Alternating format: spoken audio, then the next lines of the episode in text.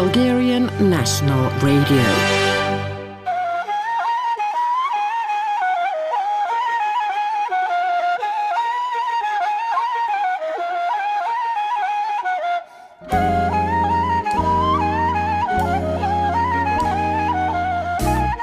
Hello and Merry Christmas, dear friends of Radio Bulgaria. On behalf of our entire team here in Sofia, let me wish you all the best. Lots of health, prosperity, and blessings for you and your families. I'm Rosita Petkova, and I'm really glad to be with you on Christmas Day, December the 25th, with our special Christmas podcast on Radio Bulgaria. Stay with us over the next half an hour to immerse yourself in the spirit of Christmas, the Bulgarian style. You will learn what are the typical traditions on this day here, and of course, there will be lots of Bulgarian music. Stay with us. The magical sound of the bagpipe, the captivating rhythm of Christmas songs, and the power of Christmas incarnations. All this is part of the rituals here in Bulgaria aimed to protect the community and ensure sound health and well being. And the groups of the young men, the so called koledari, the carol singers, go round villages on Christmas Eve, which is also part of the ritual for health and prosperity. And that is why these carolers are welcomed as dear guests in every single home, as according to folk beliefs, their songs and good wishes bring lots of good luck. The carol singers and their Christmas blessings on today's festive day have the magical power to bring health abundance and everything best for people. And just like the carol singers, we at Radio Bulgaria will now enter your homes with the Koledarski Buenek. This is a Christmas folk dance, a recording of the Bulgarian National Radio Folk Music Orchestra conducted by Dimitar Christov. Soloist is the famous bagpipe player Netko Tsarev. This was the Folk Music Orchestra of the Bulgarian National Radio performing Koledarski Buenek, a Christmas folk dance. Even before the adoption of Christianity in Bulgarian lands and the celebration of the Nativity of Christ, the day after Christmas Eve used to hold a special place in the Bulgarian folk calendar. It was called Božić, Božik, and was dedicated to the birth of the young god in Bulgarian Mlada Boga. The dinner is over and the table is cleaned. Midnight is nigh, or what is known as the dead of night. The hormona is out in the yard to oversee the cattle, and the young brides have put the Christmas ring shaped buns and wine on the table. This indicates that guests are expected, and there are the carol singers. This depiction of one of the most authentic Bulgarian rituals belongs to the great Bulgarian ethnographer Dimitar Marinov, who studied and documented a wealth of songs and customs in the years after Bulgaria's liberation from the Ottoman domination in 1878. He put down on paper songs and rituals based on the accounts he heard from elderly men who used to be stanenik, or leaders of the carol singers in their youth. According to researchers, this was an ancient practice for male initiation.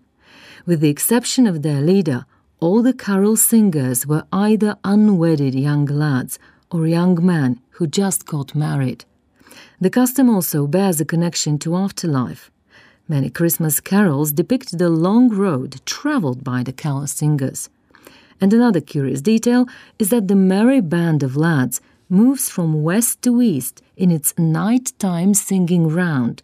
According to the deep meaning of the popular belief, this is regarded as a movement from death to life, from darkness to light. And here is next a potpourri of carols performed by Radostina Yovkova and Emil Tenev.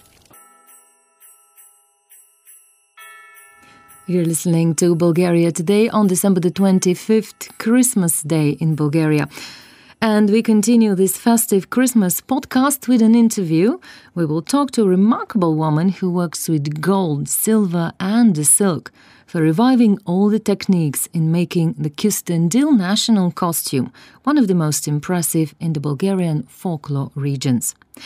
And her name is Madeleine Buzilova Amin. She's the winner of the 2021 UNESCO's Living Human Treasure Prize for a project related to the making of the old time folk costume from the Bulgarian region of Kyustendil, which is called Saya.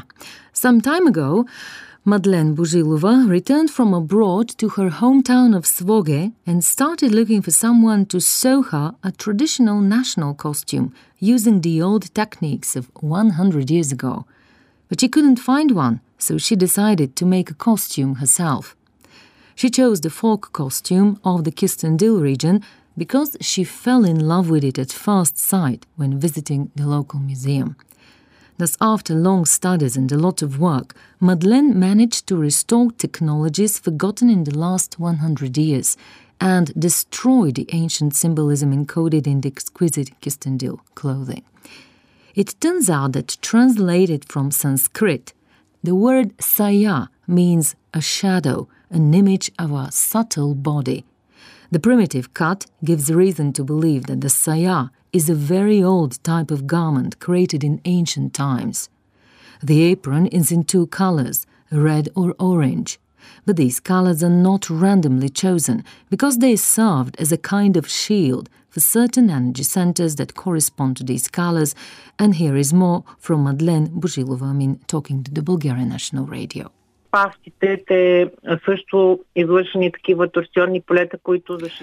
The so-called pafti or the belt buckles also protect energy fields as well as the ogurlec, the upper necklace-like part of the frock in the shape of two hands close together. This is a symbol of creation because it surrounds the heart where the seat of the spirit is. A gold coin was placed on the forehead, which also carries symbolism. On their forehead, the brides used to wear roses, which meant that they were ready to enter into wedlock. All this was passed down from generation to generation, and people did not even ask why it was so, including what their symbols mean, because they believed a lot in what their ancestors handed down to them, says Madeleine Buzilova Amin, talking to BNR's Radio Blagoevgrad.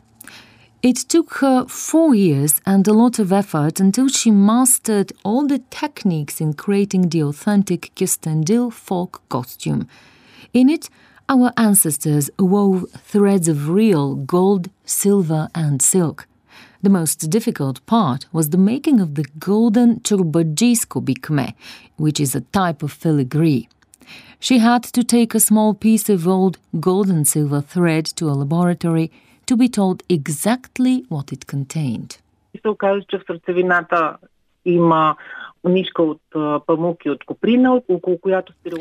And it turned out that in the core there is a thread of cotton and silk, around which a silver thread is spirally wound, and this is the silver tinsel. The silver tinsel was dipped in a bath of 24 karat gold. Some of the braids are made of goat's hair. Goat fur socks were also made for the brides. They were given to them on the day of the wedding, and when they entered the new house for the first time, they had to put them on. This kept them safe from the evil eye, Madeleine Buzilova explains. The winner of the Living Human Treasure Prize says she is using only traditional materials from the past. She remembers how she was accidentally brought silkworm eggs and started growing silk cocoons. And here in the mountains, I know people who raise sheep. They give me skins. Then these are washed, stretched, these are spun and made into cords, and an apron is woven on a horizontal loom, Madeleine tells us. Започнаха да ми носят клиенти и други носи за изработка. В момента правя Customers started bringing me other costumes to make. I'm currently making a Macedonian national costume, and now I want to pass on all this heritage to other people as well. For this purpose, I have an idea to organize training several times a year by renting an old house, and there to teach people how to grow silkworms, how to spin and card wool, how to make handmade braids, including silk braids, which have not been produced for a long time, explains Madeleine Buzilova. Year, Madeleine also participated in an international crafts festival in Uzbekistan, where she proudly displayed the Bulgarian national flag and presented the national folk costume from the region of Kyustendil. This interview was taken by Vanya Bakhchivanova from BNR's radio station in the town of Blagoevgrad. With this performance of Slang Band of the song It's Christmas, we have come to the end of our festive Christmas podcast on Radio Bulgaria, dear friends. Thank you dearly for sharing this day with us. May all good Christmas blessing reach you and your loved ones, your homes, and your hearts. Merry Christmas and happy holidays. And for all of you listening on other platforms, let me just make a reminder do go to our website to listen to the full version of this podcast with all songs and music. Many stars in the sky, much health in your houses, as the blessing of the Bulgarian Koledari carol singers goes. And don't forget, do join us again tomorrow for more Bulgarian stories and plenty of music from Radio Bulgaria. Vesela Koleda.